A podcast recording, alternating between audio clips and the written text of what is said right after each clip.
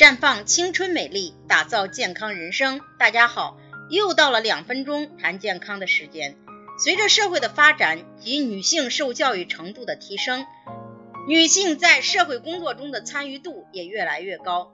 随着而来的是女性的平均生育年龄也在逐年提高。不少人不知不觉就错过了生育的最佳时期。在医学上，超过三十五岁的孕妇就被称为高龄孕妇。而且女性以期为周期，过了三十五岁，如果不注意保养，生育能力便会逐渐下降。加上有不少女性有流产的经历，这就大大提高了高龄不孕的概率。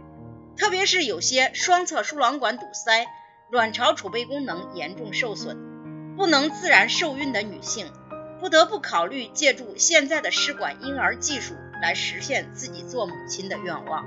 我们都知道。试管婴儿的成功与否与本人的身体状况有着很大的关系。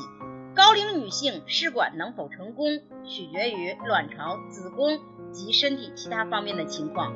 因此，做试管前需要做孕前检查，并对身体进行评估，然后才能根据身体具体情况制定针对性的试管方案。其中最重要的方面就是卵巢的储备功能。女性的卵子数量本来就有限，随着年龄的增长及流产行为和卵巢手术，造成卵巢储备功能下降。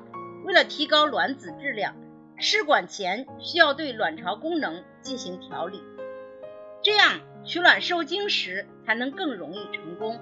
而且胎儿是在母体子宫中发育的，只有保持良好的子宫环境及内分泌的营养状态。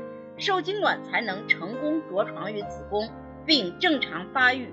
不过，不到万不得已，还是以自然受孕为好。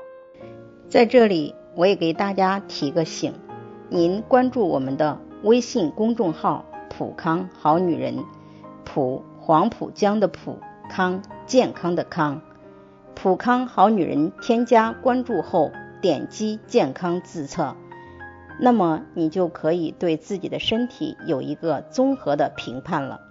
健康老师会针对您的情况做一个系统的分析，然后给您指导建议。这个机会还是蛮好的，希望大家能够珍惜。今天的分享就到这里，我们明天再见。